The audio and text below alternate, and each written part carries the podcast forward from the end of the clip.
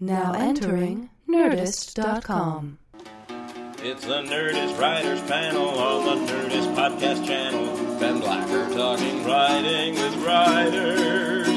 Writers talking writing can get pretty exciting. The talk can be enlightening. It's very rarely frightening. Ben Blacker talking writing with writers.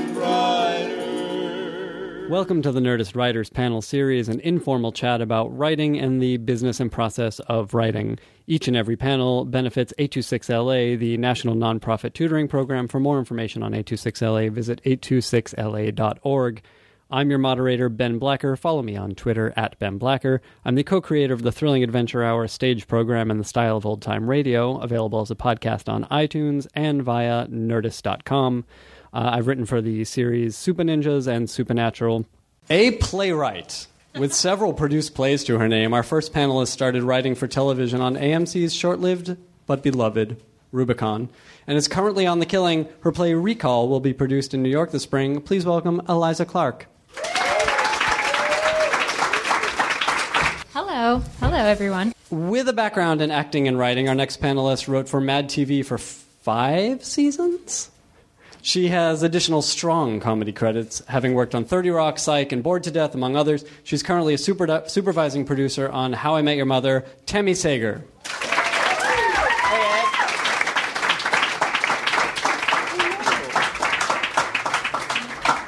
Thank you for being here. Thank Say you for hello. having me. Hello. Hi, everybody. Our final panelists uh, are those infuriating people who are brilliant at everything they do, and they do everything uh, acting, composing, directing, dancing. Uh, being all around charming people. Uh, they've worked as a team on Drop Dead Diva, Dollhouse, and are currently on Spartacus Blood and Sand. They also co wrote Dr. Horrible's sing along blog. Please welcome Maurissa Tancharoen and Jed Whedon.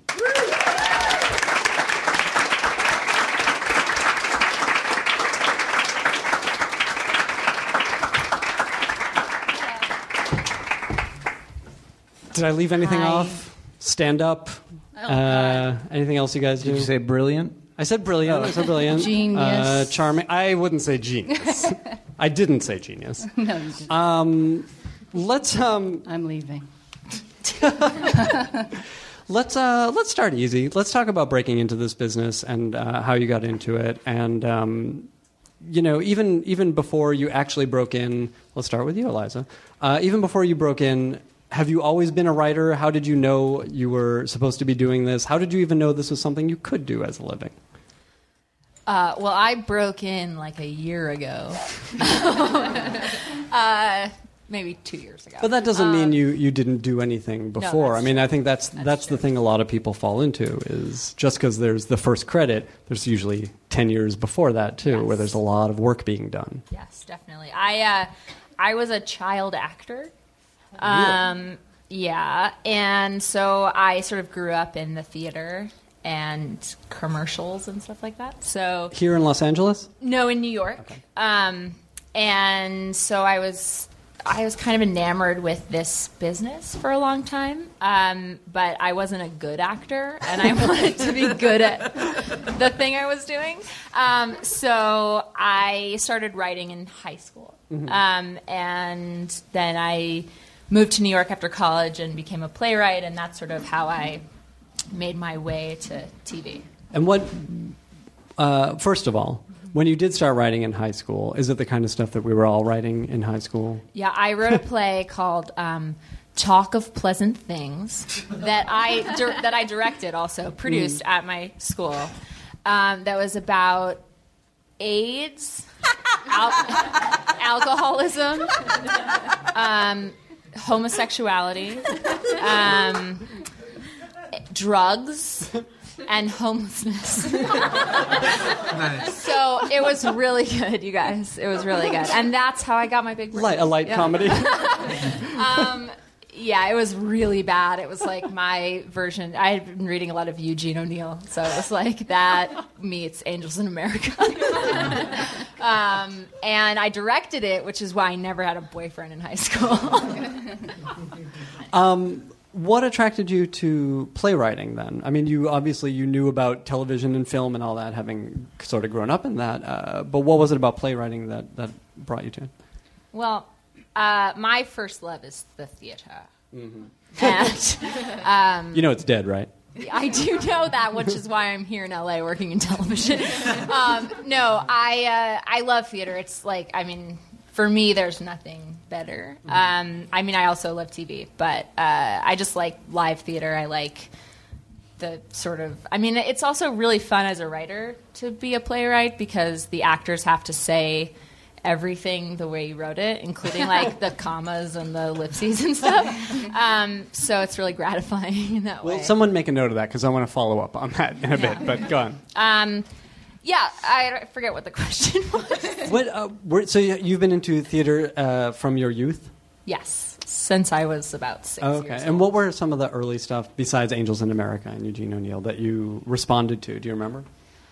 Uh, well, I was in Les Miserables, Oh, I'm sorry. and so that is like my main. Wait, like on, touchstone. on Broadway? Yeah, I was. Yes. Sing, sing it. She was No. now. now. We've Were heard her you sing. Cosette? I was Cosette, and I actually played Gavroche too. I, got to play She was Gavroche, baby which was Cosette, the right? cool Wow. thing. Yes, yes, as a nine-year-old, and I uh, I played Gavroche, which was like the coolest thing. I was the, the one of the girls is always an understudy for the boys' part, so I got to go on twice, which was awesome, and die on a Broadway stage, and that was awesome. Um, but so that that play, that Yeah, musical. Get your ready. So you guys all thought I was like the staff writer, but really I'm the most genius of all of us. um, I. Uh, Anyway, so Les Mis is just generally there's always like a little piece of Les Mis in like everything I write. Yeah, And homelessness, right? and and AIDS. Yeah, um, yeah. Those All are right. my main themes. We'll get back to writing. I have a lot of Les Mis questions, but we'll get back to writing. We'll get back to writing in a minute. Uh, but Tami, let's move on to you. If you can deal with it. My brain was just shattered by Were that. you in Cats? Were you in Cats? Yeah, which uh, Broadway Which musical Broadway musical did you did you star in? wow. or which one do you think you could have nailed? I don't know. I really, I cannot sing very well. We'll see. There's a competition at the end of the night. um, what is your background? Where do you come from? What were your early writing influences? You're a performer as well, so Yeah, let's hear um, about that stuff. My degree, my undergraduate degree, my only degree is in um,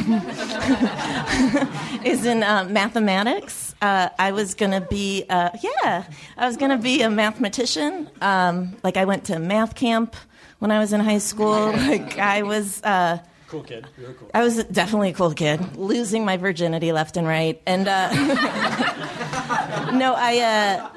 But but I, I did genuinely uh, love math, and but I also I grew up in Chicago, and we went to the second city since I was a little kid, and I, I loved that too, and uh, and in the very nerdiest way possible, um, I went to the University of Chicago for undergrad, and. Um, yeah, like when I was in eighth grade, I did a paper on the second city, and um, when I was in college, I did a paper on Durkheim, and we had to observe a social group for its rituals. So I observed the improv group. Like I couldn't have approached it at a nerdier uh, level. But anyway, so I, I got involved with the improv group on campus, and uh, and and then uh, and then uh, before I graduated from college, I auditioned for something called Boom Chicago, which is a uh, sketch and improv group in Amsterdam, and uh, and they hired me, and so I did that uh, for seven months, and then Were I came back. performing as well as writing your own material. Yeah, that's how it works. That's how it is. Um, you create the material through improv, or you can also bring in written sketches. Um, but a lot of the process was through improvisation, and uh, and then when I got back, I uh, uh, I graduated from college and then got hired for the touring company of Second City. So Uh, where, where you're also, it's kind of the same thing, where you're generating material, or you're using existing material as well, right? Right. When you tour, you do um, best of, but you also uh, are generating material, and uh, and then when you get promoted to one of the stages, um, you're creating the material together, or you bring in ideas and improvise. So tell me a little bit. I think that's very interesting about creating the material based on improvisation. Was this difficult for you? I mean, did you have writing in your background anyway w- with this math background. Um, were you also writing, or was the the performance coming first? Um, I've been writing since I was a little kid, and I I did poetry was my share of uh, horrible teenage pretentiousness, but um, so no, it, it- that that wasn't so hard for me. It, it and it really depended on who the director was of the different reviews. Like some directors at Second City, but there's this amazing guy Mick Napier, where it didn't make sense to come in with a written sketch with him, and so he would have us come in with ideas. And in that cast, especially, there were some amazing people. So you would just go in and say a premise, Okay. and then you would um, improvise it together. Or sometimes, um, you know, we would do an improv set after the show, and uh, if there was something that worked, we would go into rehearsal the next day and like try to workshop that together. Can you recall any of these that you either had a particularly strong Oh, hand in, or totally. uh, yeah there was um, one of the reviews was the 40th anniversary for second city and we knew like alan arkin was going to be there and it was just it just there was a lot of um, past that we were getting sort of um, crushed by creatively and so um, mick who's also the founder of the annoyance theater in chicago um, which is like famous for its musicals about charles manson and just whatever goes uh, was had this like taboo Tuesday, whereas like bring in the scene that could never be on stage at Second City to just let go of that, which is also such a great writing exercise if you find yourself stuck to write the worst thing possible, or it's an improv exercise to improvise the worst scene possible. So the scene idea that I brought in, uh, and I told the two ladies backstage, and we went out and did it was uh, it was with Stephanie Weir and Susan Messing, and I said. Susan is an abused wife, and we are coming in to say, like, we know that you're getting your husband's beating you up. We want to help you, and she's in so much denial, and it's so frustrating that we end up beating her up. and we ended up figuring out a way to put that in the show. And uh, yeah, and another scene that came from that that I had no hand in, but Rich Talarico, it was pretty soon after Christopher Reeve uh, was paralyzed and he uh, it started a Superman sketch of like a bank robbery, and he he came rolling out in a wheelchair. But the thing that was, it ended up closing our first act. It ended up being contextualized and made so beautiful because ended up being a beautiful song that was written that he would burst into song, and it was this fantasy where he danced, and it just, just was such a sign. If you know how to um, contextualize what you're doing, you can make uh, m- not everything work, but a lot of things work. That's very interesting. Uh, good. We'll pick up there when we come back. Uh, Maurissa, you also have a background as a performer. Yes, I do. um, I too grew up as a show busy kid. Um, did the whole audition for commercials and all that kind of stuff. And then uh, when I was 12, I one of my auditions was for this girl band. And I had no idea what that meant. I just knew they, they were like, we would like an Asian girl who could possibly break dance. And I was like, that's me. and I showed up, and they had me sing as well. And back then, I wasn't as confident with my voice as I was with my, you know, head spins or whatever. Um, I, I couldn't really do head spins. I'm over exaggerating, but um, yeah, it was it was for a five girl multiracial singing group with Motown Records, centered around Chaka Khan's daughter. And we toured the country, um, performed on uh, Arsenio Hall and Soul Train. and I thought, you know, I was going to be the next Fergie or whatever. And things fell apart. And I sort of, you know, got my head together and went back to school. And, um, and then I went to Occidental College where I started playwriting and doing a lot of theater.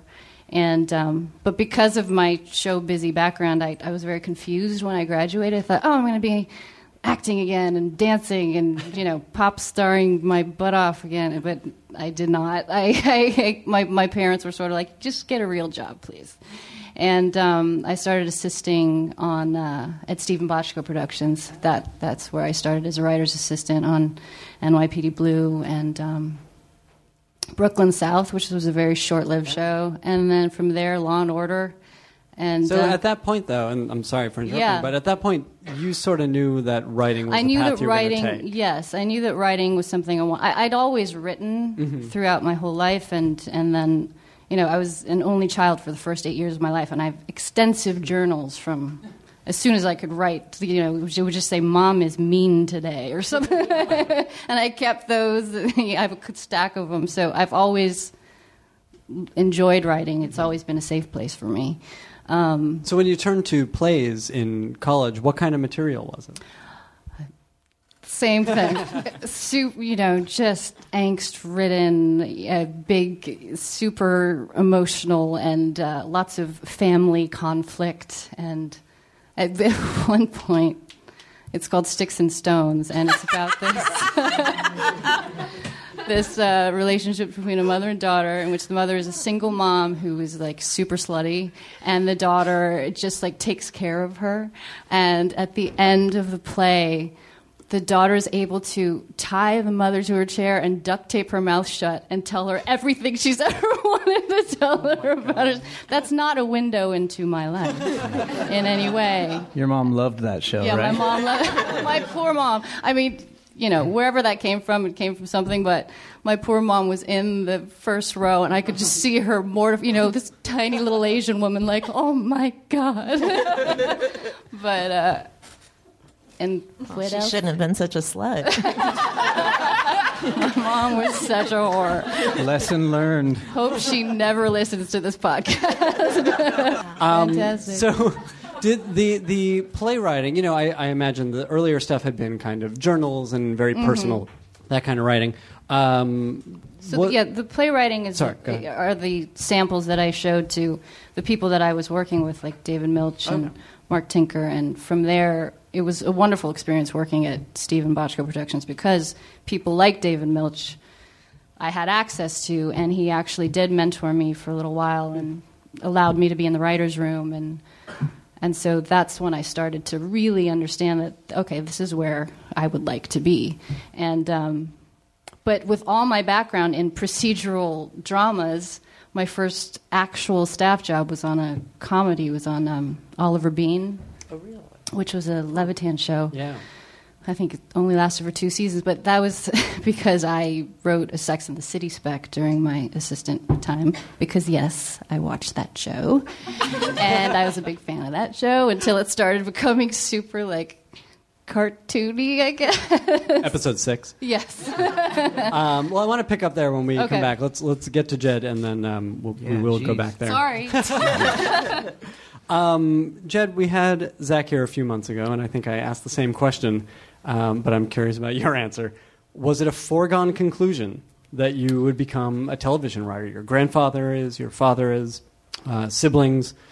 Yeah. Was this always the path, or, or it wasn't did for you me. try? It wasn't for me. I uh, I was a musician for a long time. I did that for about 15 years, trying to do that.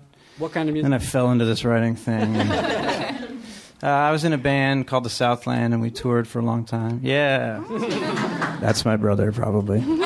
Um, and uh, so I started dating Maurissa during the end of the band era.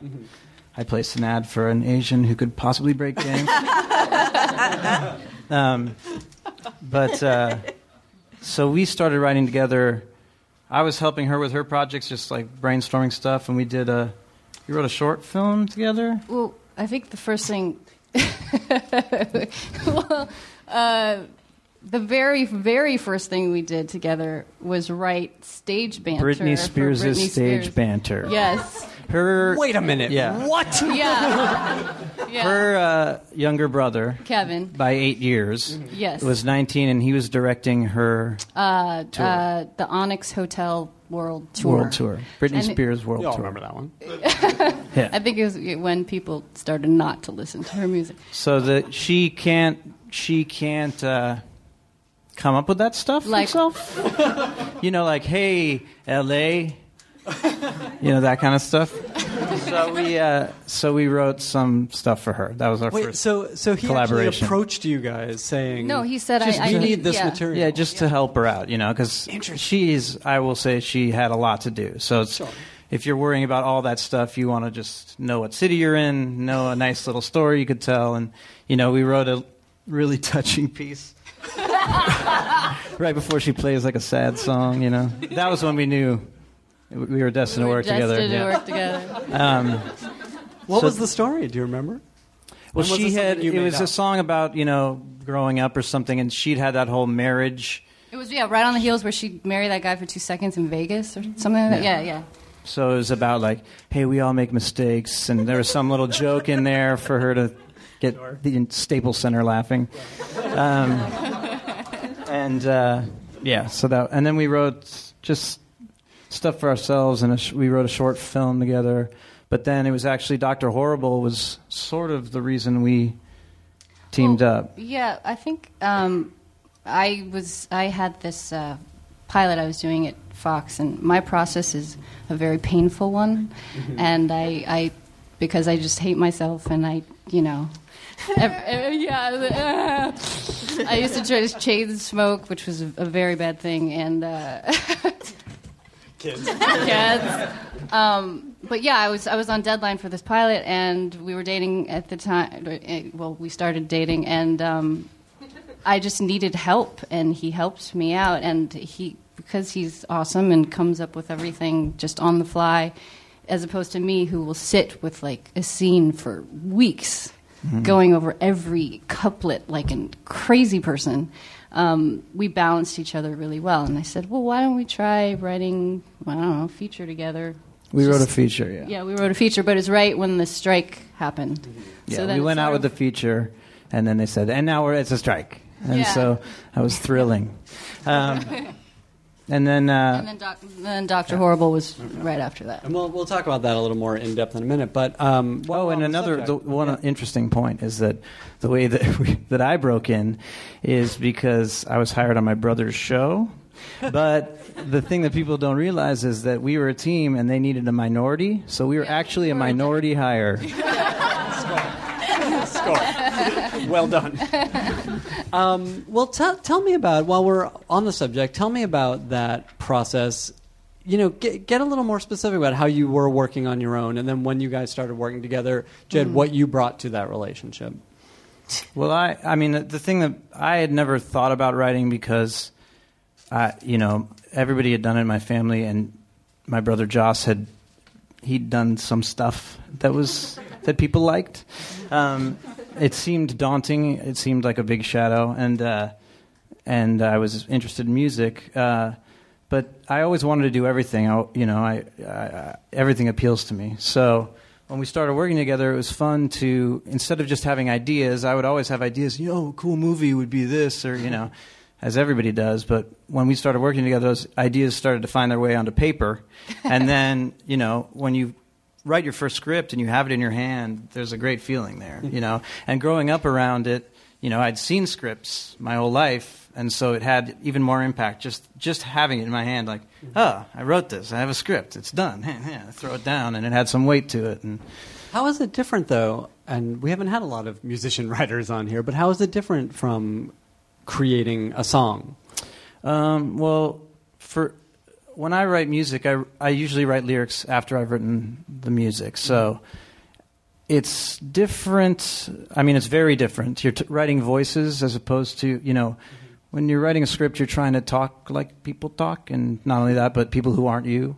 But it is, related in that you're imagining a character. You know, I don't know what it's like to be a, you know, 68 year old gay lady. You know, but uh, when you're writing, yeah, I hope to someday. Yeah. I'll But- keep that on the inside. Yeah. but when you're uh, writing a song, you know, it's a character study. I don't only write songs from, you know, about myself because that there's nothing more boring. So it's a, you know, you imagine what it would be like to go through a certain pain or through a certain experience, and you're writing from that voice. So in that way, it's very similar. And also, you know, you want there to be pace. You want there to be a certain rhythm to everything. Um, so that's how it's related for me. I think one thing to note, the, the quality about him, I'm not just saying this because I am his wife, but uh, he is good at everything. I mean, I, seriously, it's like he, he can pick something up and then know how to do it really well in two days. And that's both really exciting and makes me proud of him, and also makes me hate him on some, some, some level. But um, the growing up in a family of writers, I think he was exposed to it, and so he has helped my process so much, like in a way that I. I, I think I would be now crippled without him because, um, yeah. Anyways, Well, can can you give us specifics, you know, or at least compare how you were writing on your own to I just writing I, in a I, partnership? I am I'm coming to a place now uh, where I finally feel comfortable approaching something. But it used to be a very daunting task. I used to feel really heavy when it came to writing. But once I was in it and things started flowing, it felt fine. And then once the product was done, my God, it felt amazing. But um, just getting over that hump was always a big challenge for me, and still is in in, in some ways. Um, and, and I think our the way we work together is very yin yang, male female. I guess he's sort of like boom, bah, bah. It sounds like he's barfing on the page. That's what he does. and that's the quality. and then I come of it. in and I clean it up and make it no. Um, but I, I, I, I tend to think, you know, out loud. So if I'm having ideas, it's one reason I like the room is that I I just say my ideas instead of wondering if they're good yet, which is when they're not. It sucks that it came out of my face already. Um, but so it's it's good to have someone who's kind of you know gathering that stuff and and and also exercising taste. You know, if you, I think a lot of writing is you want to come up with a ton of ideas and pick the right ones, or that's I find the best way to do it. Um, so she does that a lot of it uh, for sure. Yeah, um, and we know a lot of partnerships that work exactly that way. I mean, we, we work very similar to that as well. Um, Tami, let's move on to you or back to you. Okay. Um, coming from this improv and performance background, uh, was Mad TV the first kind of big breakthrough thing for you? It was. And was it a similar kind of thing? Were you used to writing in the group like that? Yeah. Uh, How did that show work for the writers? in fact, it, that was actually the least um, ensemble written show of, of all of uh, the ones I've worked on. Uh, I think in general, sketch shows aren't too ensemble written. Um, there was no real room where we talk about, you know, where everybody sits down and, and throws stuff in. We would, um, although people would write sometimes in twos or threes or individually. Um, you would go in and you would pitch some sketch ideas. Uh, I want to say like on a Monday or Tuesday, and then Everyone would, or individuals would to the showrunners? individuals would to the to the head writer and the showrunner. Um, or if you had an idea with somebody else, the two of you would go in. But yeah, you wouldn't. Yeah, it would be like, okay, now Scott will see you, and you'd go in, and then they'd tell you which ones to go ahead with, and then you would write during the week. And how much, at least, pitch material did you have to come into that room with? Um, probably about three to five sketches a week. Was it tough to generate, or was it? Sometimes for sure. Sometimes, yeah, yeah.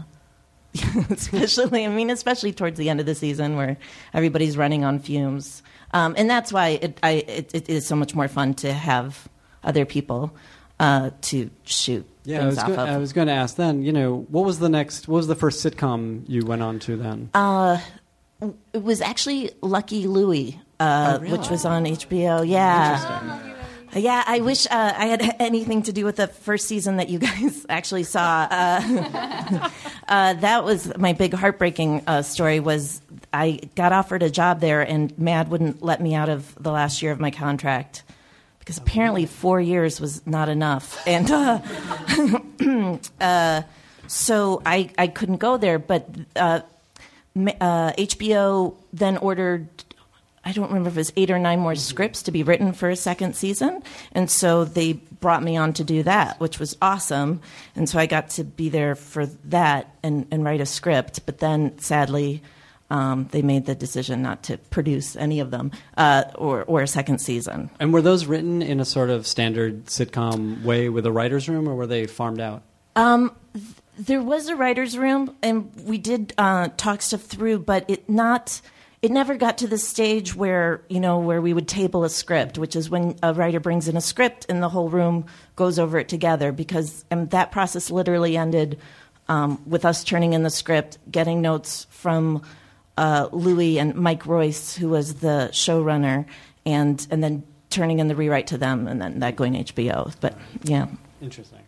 So you, these were two not very usual situations for you. Yeah, I feel That's like my uh, every experience I had was very different than the one before that. Because Really? then I went to Psych, which is a one hour, and um, the showrunner for that is uh, came from a film background, and so he wasn't used to a room at all, and. Uh, and they were still sort of learning how to manage that, and so that was also it was in Manhattan Beach, and I lived in Silver Lake, and anybody from LA just knows that means suicide. It was the worst, and uh, and so I just did a lot of work from home, uh, just because I wanted to kill myself on the three-hour commute, and uh, yeah, so that was you would sort of. Um, come up with the, th- there there wasn't a ton of room in that one. And then from there I went to 30 Rock which was so much room mm-hmm. you know like there were even the occasional scripts that were just written entirely in the room. So I feel like every place I've gone has been a totally different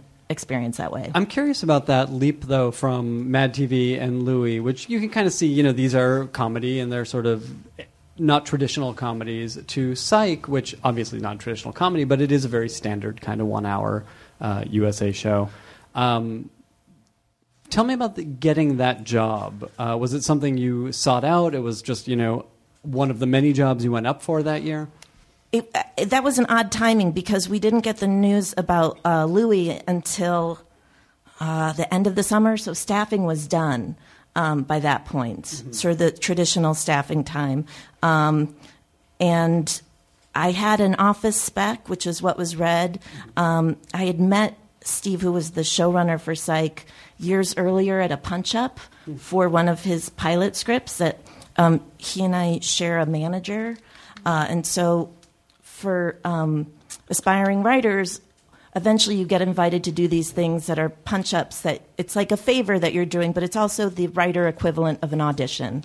So you're going in for free to offer up your services, but you're also it's like an audition. And um, What kind of advice can you give people about those punch up sessions? Because they can be tough, but they can also be a lot of fun. Totally. Uh, I would actually give the same advice that I got in an audition class, which was be somebody that people want to work with.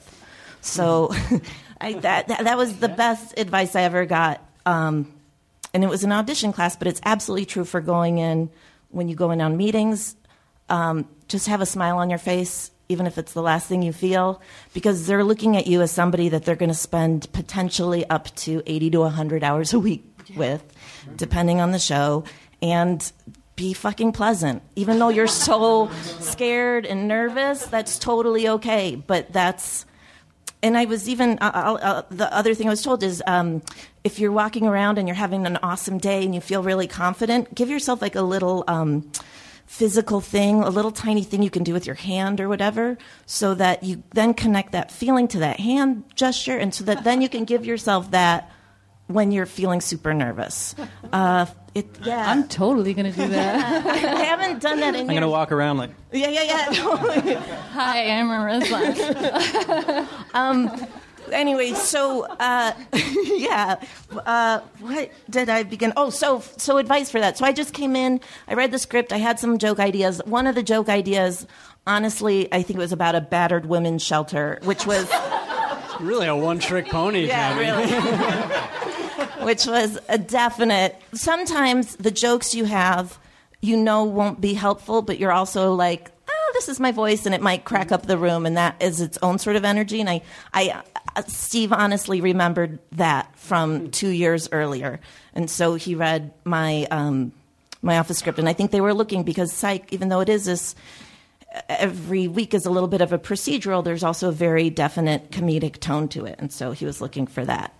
Um, but so many of the jobs I got were from little things like that. Like Lucky Louie, a big reason I got that was because I did a little thing for This American Life three years earlier that Mike Royce happened to hear, and it happened to he happened to like it a lot, and so he remembered that. So you never know. Like, just keep shooting stuff out there. Just mm-hmm. keep, and it doesn't have to be in exactly the field that you want. Like, if you want to write for a sitcom, that doesn't mean like, I, yeah, I just wrote a 10 minute play that I don't know will be worth anything except it's a good exercise to write in different forms.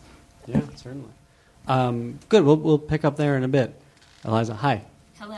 Welcome back. Thank you. How did you wind up on Rubicon? on Rubicon, uh, I And what were you doing there? In what capacity were you on the show? I was a writer's assistant on Rubicon. Um, I they read my play. I was living in New York at the time, and then I uh, I flew out to LA to meet with them, and then got that job, and ended up getting to write two scripts. Um, so that was awesome. Because she's so dang good. really unusual. Out of what, 12? That's quite a Uh, lot. Thirteen out of Yeah. thirteen scripts. Um, and what you had been in New York uh, producing and writing and producing plays, right? Uh, yeah, play. yeah, yeah, yeah. Yes, play, play. Oh, okay. Well, writing plays, but I did one. Oh, Production. okay. And is that what they read? Um, they did read that play. Actually, I work on The Killing now, and um, Veena Sud, who created that show and runs that show, uh, saw my very first production of my play like in 2008. Um, And just like randomly saw it. And then we realized that when I met with her. um, so That's really funny. So she didn't seek you out because of that. I don't think But so. she I knew mean, I of think it she. later, I think she was sent my play when she was looking at writers, Mm-hmm. and then was like, "I think I've seen this."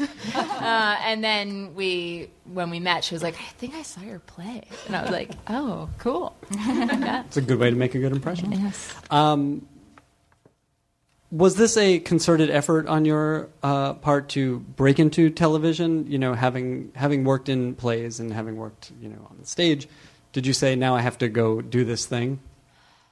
No, I mean when I got an agent, who I I got an agent from theater, um, but I but my theater agent was this um, sort of an amazing theater agent who sort of l- likes to take writers who seem like they have maybe a cinematic or television sensibility. So when I met with her for the her name was Valde, um, and when I met with her for the first time, she brought in a um, TV agent to that meeting, and she was like, "This will be your TV agent," and I was like, "I don't write TV," and she was like, "You will, kid." um, and This was in the fifties. it was. It was in the fifties. Yeah. I began in the fifties, and then I was cryogenically frozen.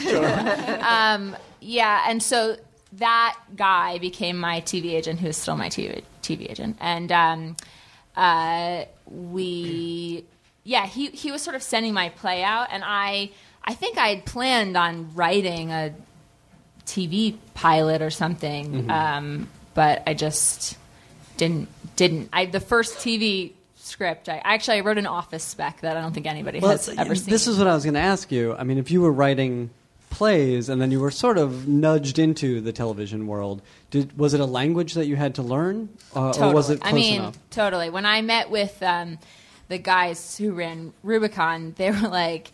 We like your play. Do you have any TV scripts? And I was like, I could write something tonight. and then they were like, What? And I was, I was like, No, I don't. I, have a, I was like, I have an office spec. They were like, Our show's a conspiracy thriller on AMC. I was like, Oh, okay. Well, How so did you wind up with an office spec? I really like comedy. Okay. Yeah, um, I write about murder and stuff, but I, I like comedy a lot. Um, I uh, Are your plays comic?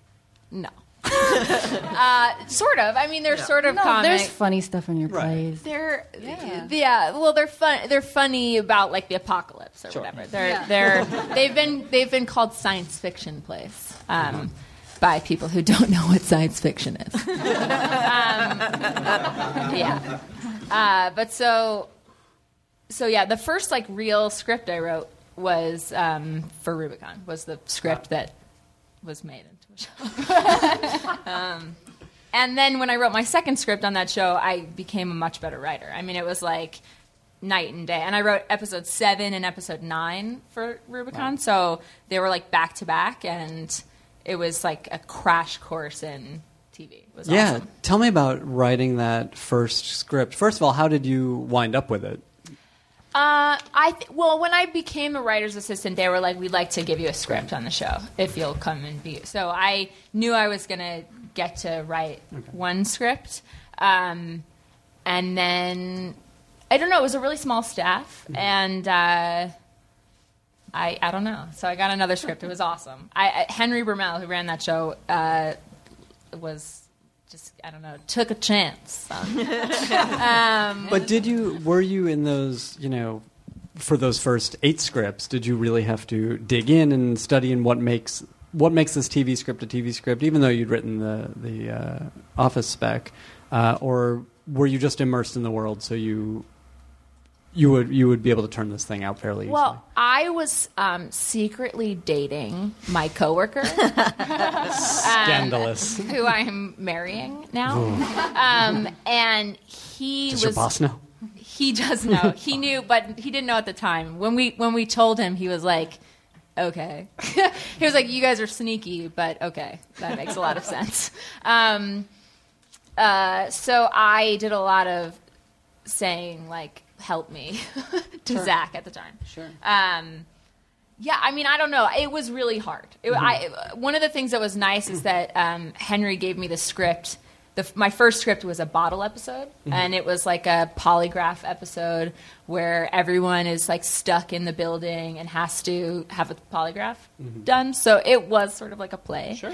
Um, so it was, you know, I got to write a play for that, and that was um, exciting. And I tried to like pace it up. I was like, I was like, well, I can't write like long scenes, so because it's TV, they have to be short scenes. So I wrote like seventy scenes for this forty-five minute thing. And then when I when I got to we because we were we they sent us to New York to produce the episodes, which was awesome. I mean, again, like that Rubicon was such an incredible experience for like learning everything really quickly. Not everything. I know everything now, um, but learning a lot really quickly. And um, so I got there, and the AD was like, uh, "You have to cut forty scenes or, or whatever, like thirty scenes." And I was like, "What?"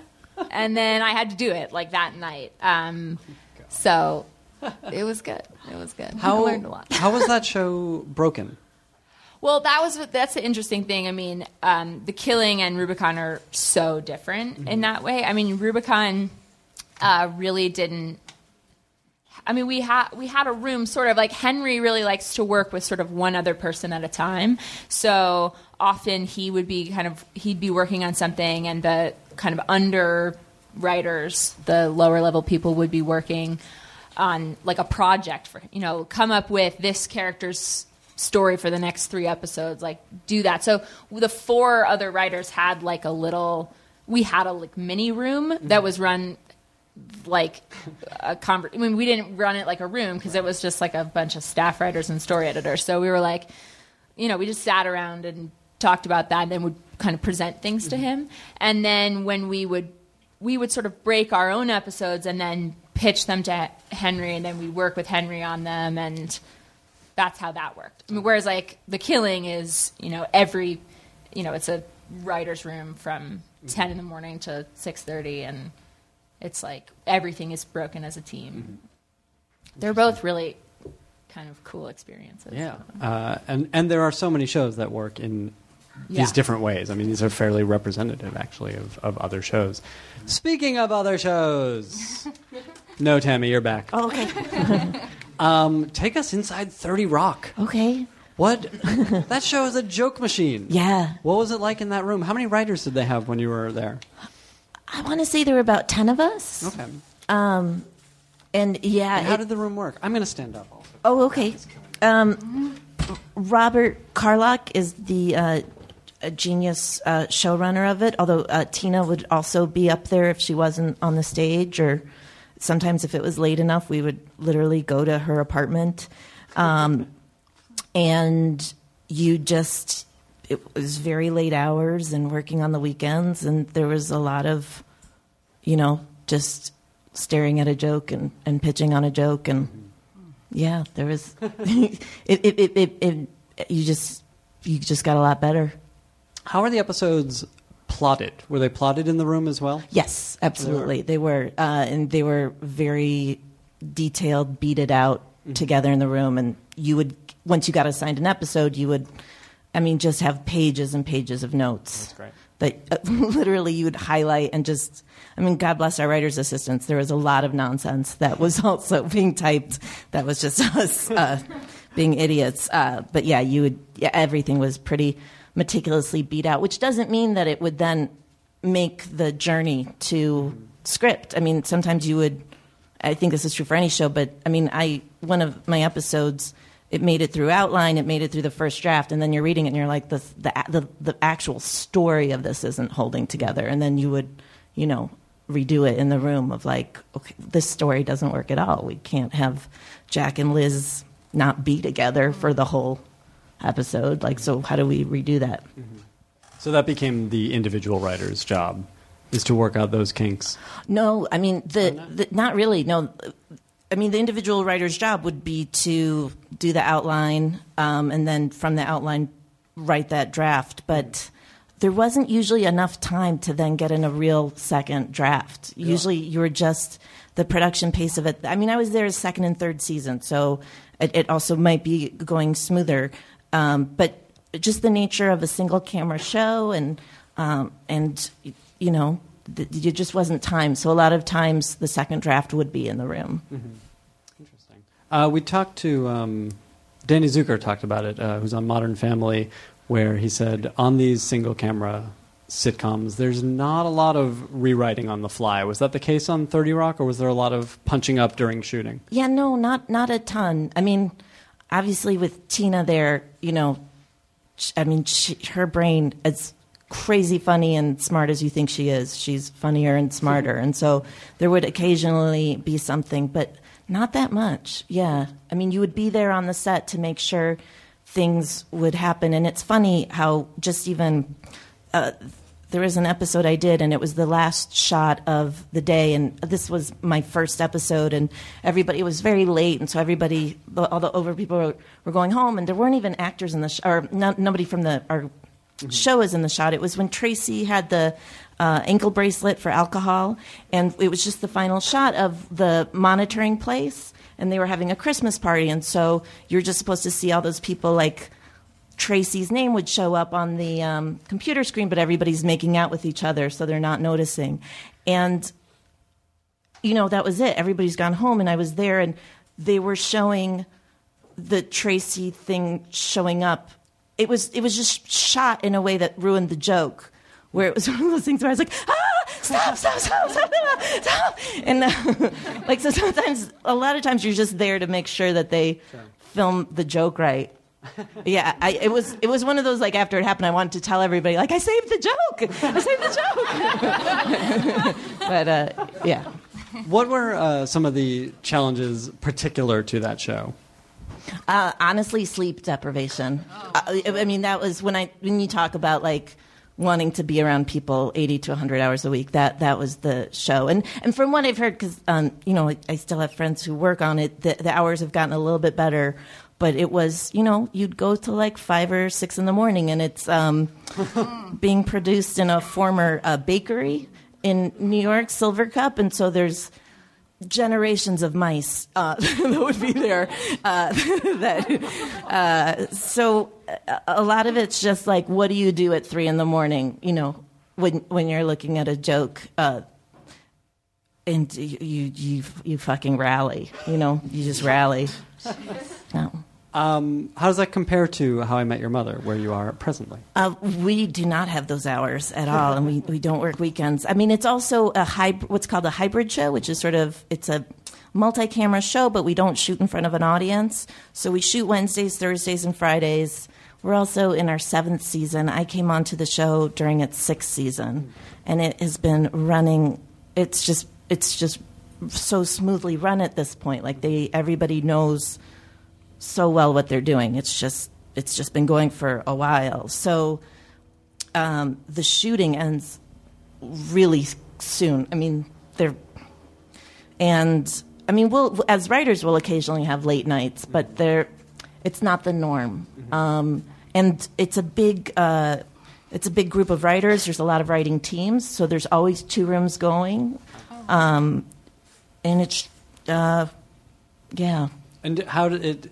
Is the process similar? I mean, as far as breaking the story in the room and then taking the script and trying to put it together, or is it? yeah, uh, yeah. Um, we still pretty much break everything. Um, there's a little bit more time, so you will have the second draft as the writer um, to bring in, um, and because it's a it's a multicam, there's a run through which we we wouldn't have on the single cam. So there's a day where you have the table read, and then the next day there's the run through. So you have the rewrite between the table read and the run through, and then the rewrite after the run through, and then you're filming it. So it's also very compact. It's one week per episode. Interesting.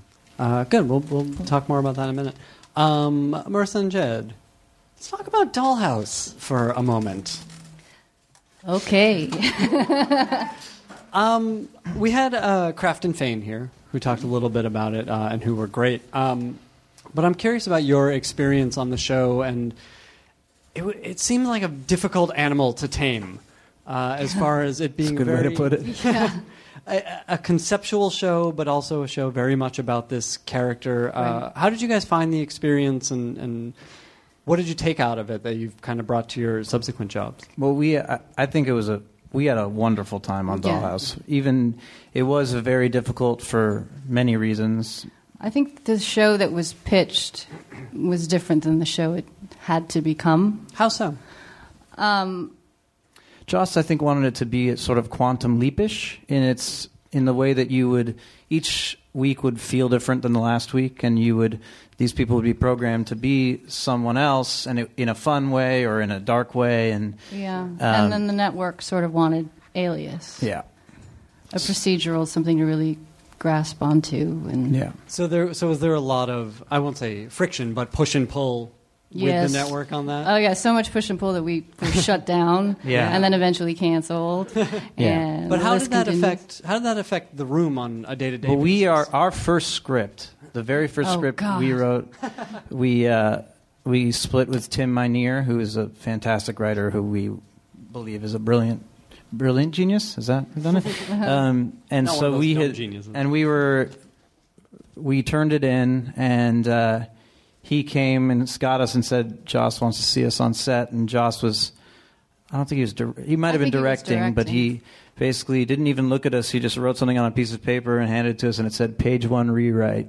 From the network. Yeah. and so we And then went, soon after that was the. Did they get any more specific than that? they, Uh, they, said, there "Do it cop- again." yeah, there were copious notes and problems that they had with it, and but basically it boiled down to start the fuck over, and and so And it was partially a tonal thing. The this was the first script that was doing that thing that I'm, the quantum leapish thing. It was a it was funny and it was a sort of a love story and uh, there were only four guns in it. You know, so they they they it was sort of the sh- script that broke Dollhouse in a way because it is known as the script that broke Yeah. Dollhouse. because they said this is not the show we want. We want a different show. So then we went to this whole process of coming up with stories like the one we ended up writing where she's a bodyguard. But the, the funny thing is, yeah, the shutdown came soon after the page one rewrite news, Mm-hmm. and so then the room gathered and we came up with this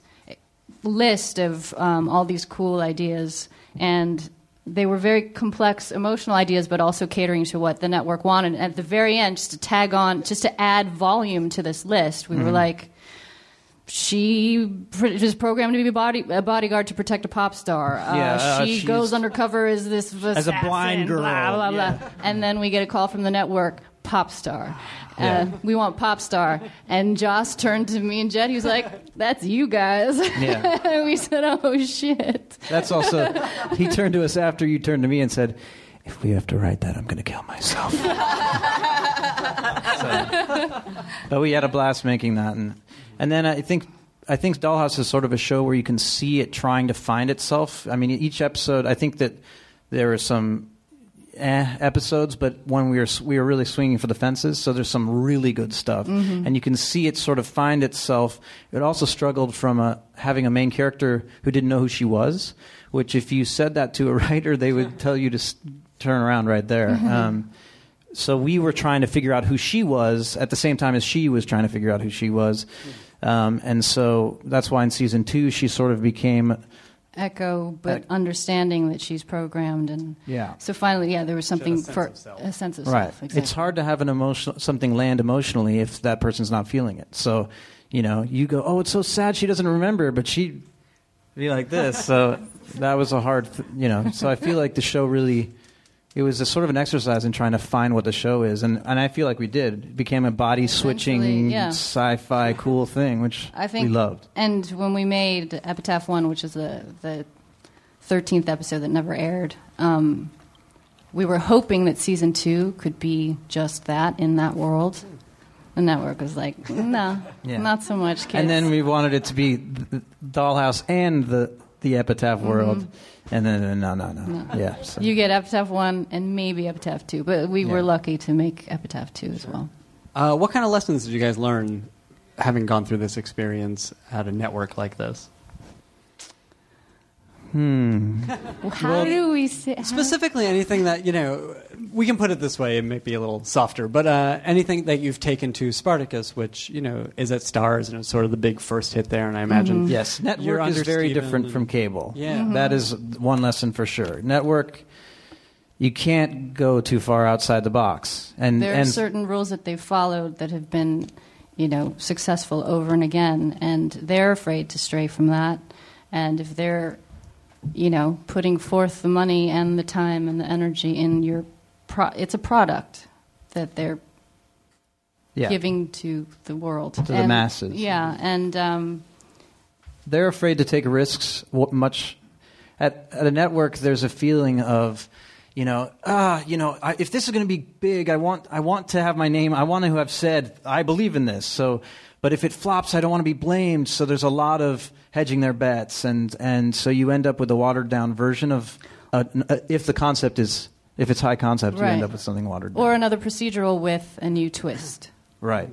like a detective who is also a, a ghost or Yeah. a ghost doctor. or- Yeah. That's your next show, right? or a ghost that's also a vampire. Yeah. And now, Not True Blood. uh, there you are. Um, let's uh, let's open it up to questions from you guys. Uh, so I'm just wondering, as a when you're sending out resumes and writing packets, what uh, what do you leave on the resume and what do you leave off of? Like, I know Tami's a performer and I'm a stand-up. It's like, how do you get that into where when someone looks at it, they're like, this is a person that we want to talk to, even though they've had a shitty day job for you know a bunch of years. I, I, I just turned to Tami for that answer. We're all turning to Tammy. I honestly, I don't. I. I'm, I'm so sorry. No, it's just with with the agent is I honestly don't know what my resume looks like now. Uh, that's such a shitty answer. I really apologize. Uh, oh fuck! But I think sorry. we can actually totally. we, can, we can rephrase the question Okay. a little bit because I think it is about you know sending out that piece that represents you. Sure. Also, you know there was yeah, a you time asked the question wrong. But it was it was a brilliant seed of a question. Um, but you know there was a time when we were all writing spec scripts. Yes. uh, and now we're all writing sample uh, pilots. So you know I'm curious. First of all, what is that? What was that first thing? Like you mentioned, a Sex in the City or The Office. I'd, I'd like to know specifics about what you guys did for those, but also, you know, what what do you have sent out for you now, if anything, when you're looking for a new job? now that I've completely flubbed it, let me let me try to answer We'll again. cut all that out. Okay, great. but not from their minds. Let's dollhouse everyone. I tweeted about it. Um, it's it's a little bit like you have to uh, you want to you want them to remember you. So it's you know like having her know that she saw that play. So it's uh, less of your stand up or uh, the thing up that that stand up gig that you're most proud of of like I would say that, and here's my script on this, and here's a funny thing about me. Like, I have a friend, Ed Herbstman, who's brilliant, and he also worked as a New York City cop for a year or two. And when he submitted to Colbert, he, you know, he included the fact that he worked at Second City, but also that he was a cop. And it's just, it's just, a, you just have a few sentences in there, and you just kind of want to. So, like the fact that I have a degree in math, um, it's no accident that that's one of the first things that you guys heard about me because it's it's a little different and it's a little interesting. So it is that it's also when you go into when you do get an interview, you want to have pretend that you're an interesting person and have those things planned. It's really hard when you're not one. Yeah. You can have to hang out with an interesting homework. person and steal their stories. Yeah. I find that works great. But like being in a band for 15 years, or like being in a girl band from 12 to 15, like Yeah. somebody's going to remember that. So Right. I, actually, my, my very, very first job was writing a feature for Revolution Studios, which now no longer exists. And how that happened was I got the my alumni magazine from Occidental College, and Todd Garner was on the cover. And I thought, I'll write him a letter. And, you know, maybe that'll turn into something. And I, on, in that letter, I gave a little bit of my background about the group and everything. And a big part of my group experience was that I also thought I was black for a very long time and during my high school years.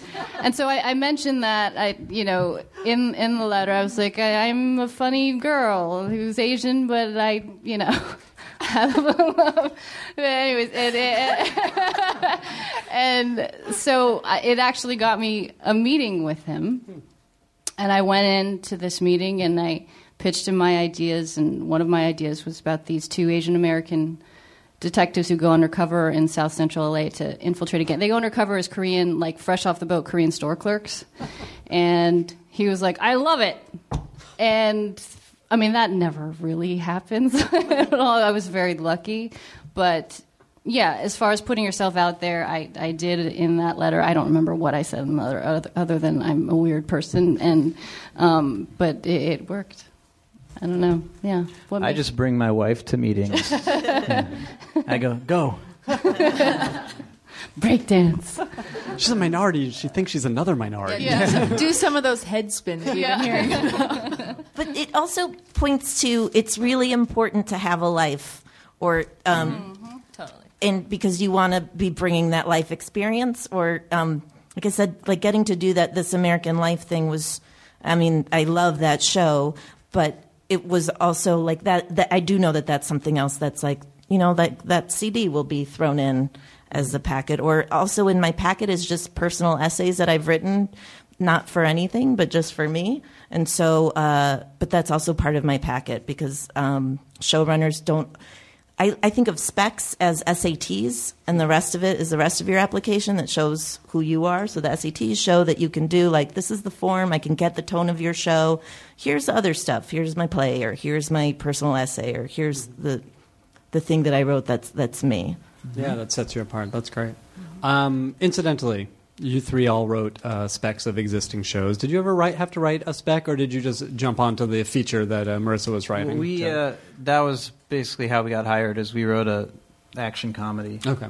Um, and then because it was an action comedy, every meeting we took for two years was we have this cool thing about a flying dog, or you know they, you know, and we were interested in yeah, we were interested in doing lots of different stuff. I think that that is, I think it's important to have to write anything you feel like writing because someone will read it, or you never know where it's going to come from or what's going to happen. So I think that it's important to just write a ton of shit. Yeah, I mean they're gonna they're gonna try and put you in a box later, so there's no reason that you should do that to yourself. Exactly. Uh, Tami, what was your uh, office spec about?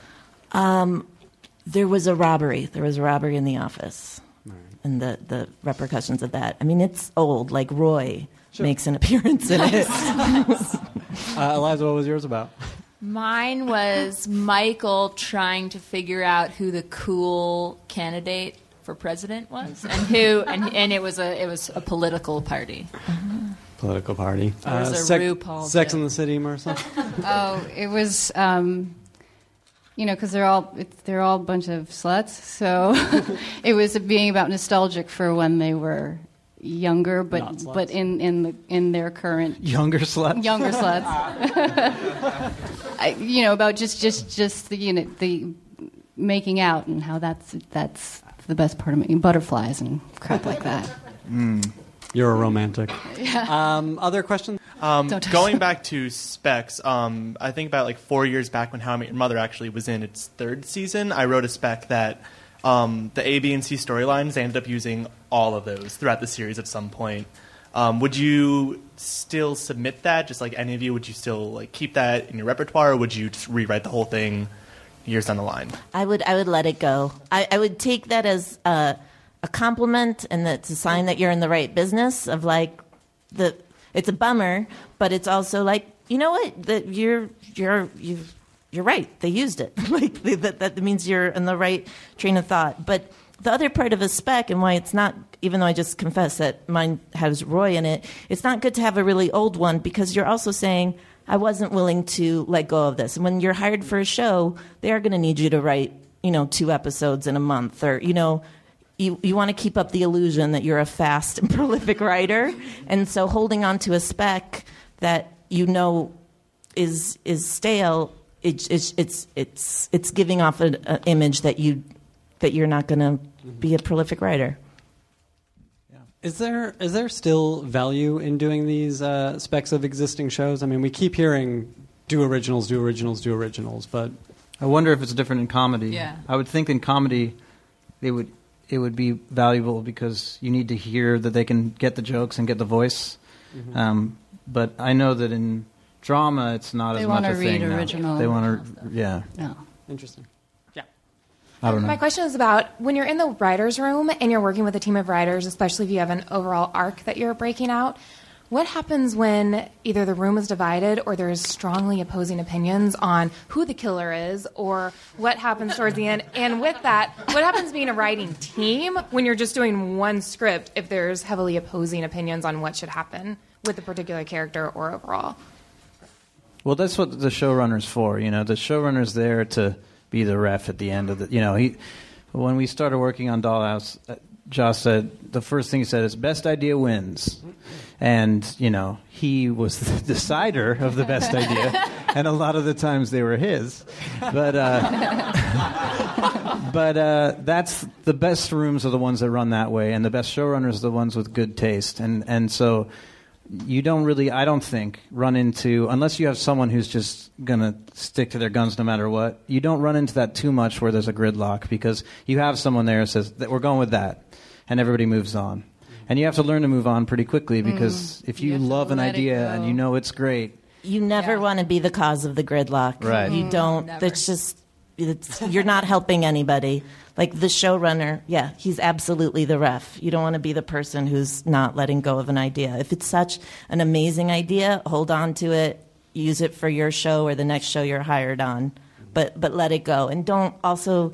It's not great to be the guy who, when the showrunner leaves the room, is like, okay, but see what I'm thinking is, and it's like, My idea was really good. yeah, it's like we're all on this train. We all have to keep the train running the direction it's going. So it's um, I don't know if anybody's from an improv background, but it's the yes and. Yes, it's not how can everybody use my idea. It's how can I take your idea and make it even better.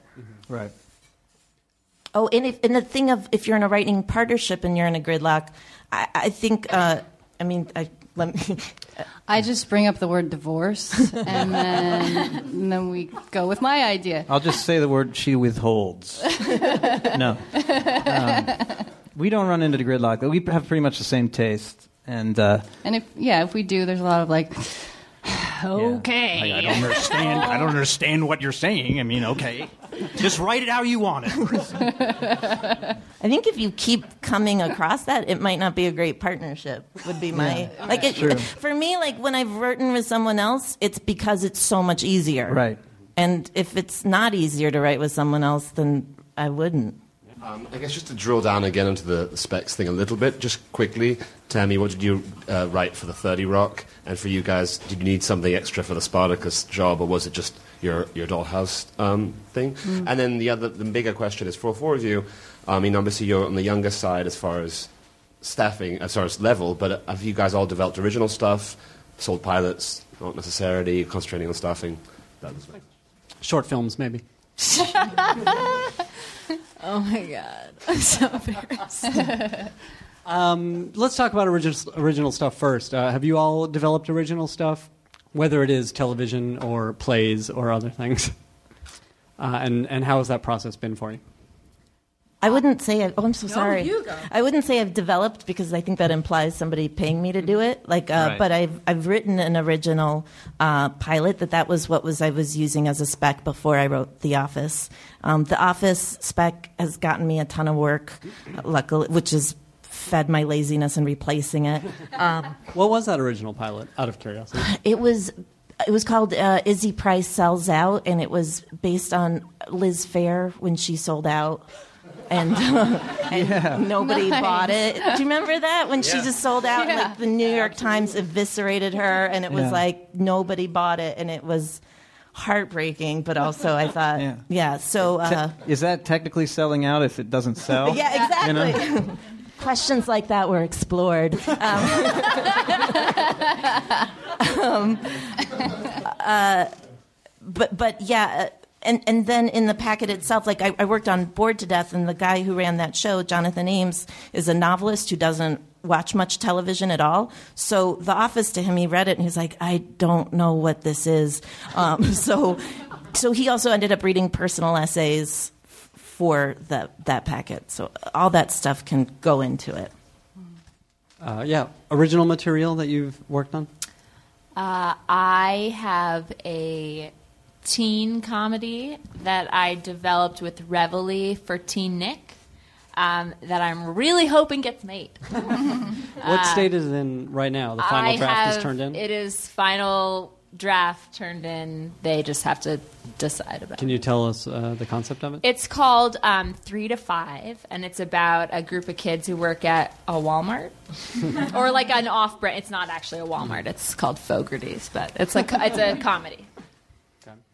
Uh, and were you approached to do this? Did you bring it to them as a pitch? How did how did it start out?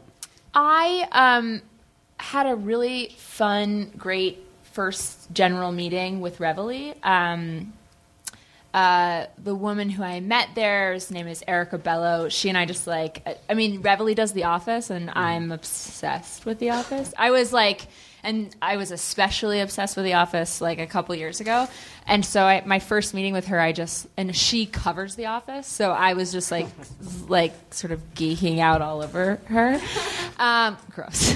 and um, we just had a really good time. And then I met with, you know, um, I, all sort of like the team there. And so they, we just developed a relationship and they said, we want to do something with you. And, um, and then I was like, well, here are like a couple of ideas I have. And they were like, we like that one. So then we pitched it together um, to Teen Nick and MTV and ABC Family, and Teen Nick bought it. And did you, when you brought them ideas, when you came in and said, "Here Mhm. are a couple of ideas," were they all uh, in that arena, or were they adult shows? Were they kids shows? Were Well, they? they they came to me and they were like, "We know that these networks are buying comedies right now. Do you want to write a teen comedy?" And I was like, "Yeah, totally." Um, and I talk like that in meetings. So I, um, so, uh, so I just like was thinking about, um, and I think of myself as like a really edgy. Like I think like when I close my eyes, I think like I'm so edgy. That's what I'm thinking, sort of right now and all the time. Um, but so I was like, I don't know if like they can take my brand of humor, my AIDS homelessness. Exactly. I was like, I'm just like, I don't know. I'm so raw, you know, and like, um, I'm fucking Cosette. Yeah, exactly. what up? And this, yeah. So, um, anyways, so then, then, um, yeah. But uh, it turned out it wasn't that edgy or raw. I mean, it, I whatever. I think it's edgy and raw. I think it would be cool. I think it'd be a great show. Um, but you know, turns out I can write for like 14 year old girls. Uh, Maurissa and Jed, your own material. Uh, you know, we heard a little bit about features you've done alone and together, but uh, have you been approached to do TV? Have you developed TV? We haven't developed yet, but y- yes, we've been in talks about making things. Um, we wrote a pilot that we're going around About with. to go out with, yeah. hmm Which we like. Which we like. Um, Can we say more about it or not really? Eh, it's, it's hard to explain, and it's not it's not very good. They're never going to make it. Um, No one will ever want it. We do, we Born we did write it. We did want to write it before pitching it because we feel we th- we've had some pitches like movie pitches. We think pitching's so weird because you're going in and saying. I'm going to write something and it's going to be great. Yeah, You know? believe It- me. These things are going to happen, but when you read it, you're going to love it. It's going to be, you know, we feel very much that if they read it and they like it, then you've skipped a huge and step. they also know what kind of Yeah. writers you are and how you tonally address certain issues or situations and and we specifically want wanted the tone to come across because it, it deals with some serious stuff and uh, so we wanted them to know that we're going to approach these things with some humor and that it's going to be a fun ride and yeah. and so with that, you know, at first we, we sent out the pilot to production companies and producers and met with a bunch, and then we narrowed. The process has been really cool because we narrowed it down to people that we felt responded to the material in the way that we Mhm. originally intended them to respond to it, and um, yeah, so it's been a fun little gallivanting. all- all We've town. talked about how weird uh, pitching is for writers because it is just, I- it's the opposite so of what we do. terrible. It's hate it. Um, but you guys all have backgrounds as performers. Right. Has this helped you? That's you what been it able to is. use It does that? help. You do feel like you're tap dancing. You're literally like, and yet you're still all miserable me. about it. I'm awesome. I think And- it makes it worse for me that I was a performer. Really? Yeah. Yeah, because Why? I'm like really want to please you, so I'm gonna like do a fucking dance for you Yeah. and like say all the shit that's gonna be in it that isn't in my like. I don't want it to be in it, but I know you're smiling, so I'll keep making you smile. Okay, you know? and I I feel like I mean I I actually had a really great experience doing this Teen Nick thing, but and I I think with comedy it actually I mean I don't know I've only done that one thing, but it was nice having sort of people to go back and forth with. But like when I I also wrote another pilot and I just wrote it, and it probably won't get made because it's sort of like Homeland, but Homeland Is is, it really better. edgy? But it's so edgy, you guys. It's like Homeland. It's called Homeless. Yeah, it's the- actually called Homegrown. Is it? yeah. Oh, It'll never get made. the other thing that's terrible about pitching, I've, in our experience, is that y- you can't. They will not react. I mean, we did. We oh. pitched this comedy film, and I mean, I, they were looking at us like this. Oh, and then they they they, they at, right, uh, at yeah. one point they'll look down at their notebook and Yeah. write something, down, then look back up, just blank. And, or we'll like pitch a joke. We'll say, and then he got, and he falls right on his ass, and they're like, "Hmm, okay." you know. And at the end, they say, "We love that." This is You know, great. so weird. How about a flying dog movie? Uh, other questions? How did you all make a living before you could do so through writing? well, I was an, an assistant for a very long time. Uh, I started off as a PA, and that's the thing. It's like if you want to write, always write, but also try and seek opportunities in environments where your writing will actually lead to something. And so, if it means getting coffee for an executive for a year or whatever, take that job because you're you're going to be put putting yourself in an environment where you have access to all these people that could read your stuff and will eventually help you. I mean, that's exactly what happened to me.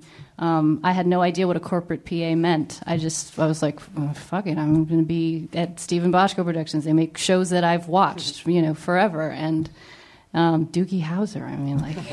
The trick to that though is also to be really nice when you do it. Yes. Like don't Yes. to be don't be like Right. upset that you're getting coffee because people want to help people that, That they like. are sweet to Yeah. them and like people who are eager and happy to be there.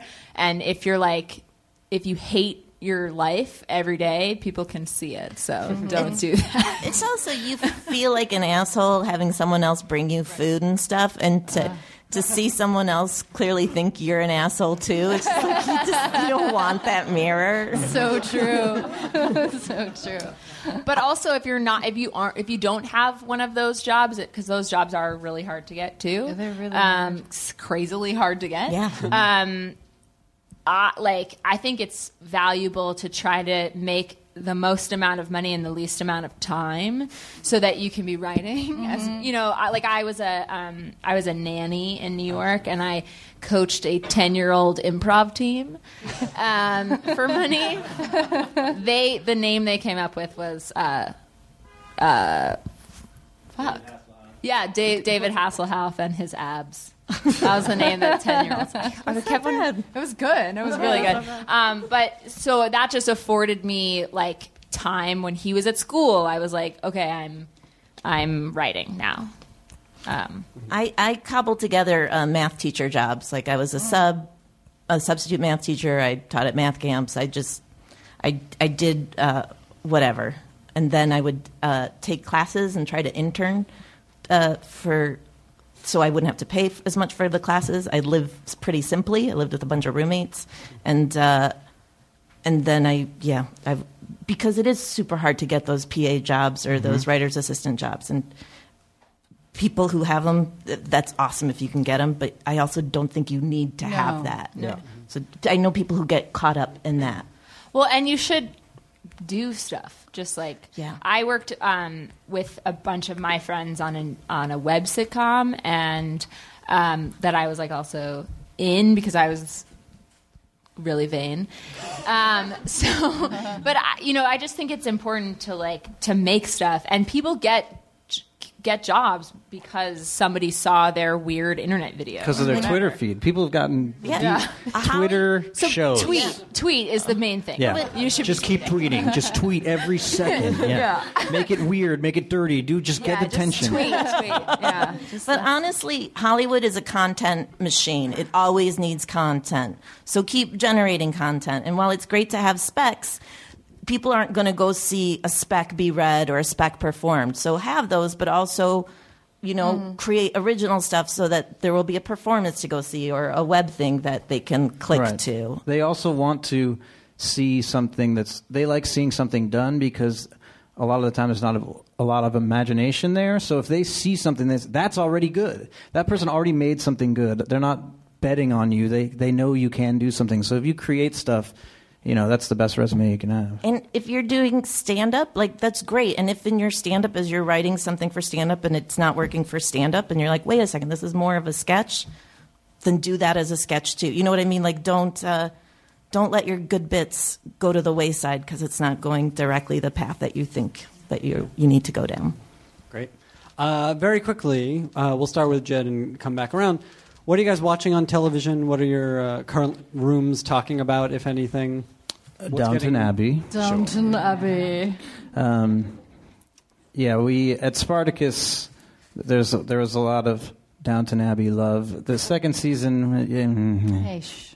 uh, just still still going. We'll see how it pans out. But uh, um, you know, I think that I don't know. I feel like I'm going to say stuff that everybody's watching. You know, we There are only so many great shows. yeah, we you know Huge Breaking Game- Bad, Breaking Bad, Game of Game of Thrones.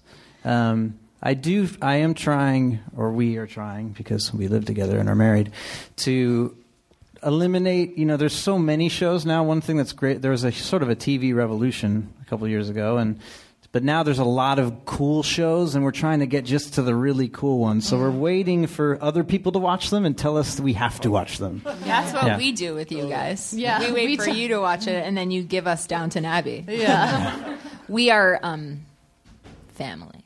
She's engaged to my brother. Yeah. That's the She what happened there. sister-in-law. Are, are there any left? Tami could get in on it. Any, any Whedons all left? the all the ones all There's the a couple ones that Whedons. you guys There's a couple more Whedons. Oh, oh, oh, Yeah. any Whedons? I think you meant any TV Welcome shows to the left. Uh, Tami, what are you watching on television? Yeah, the, all those ones that are mentioned. Any comedy?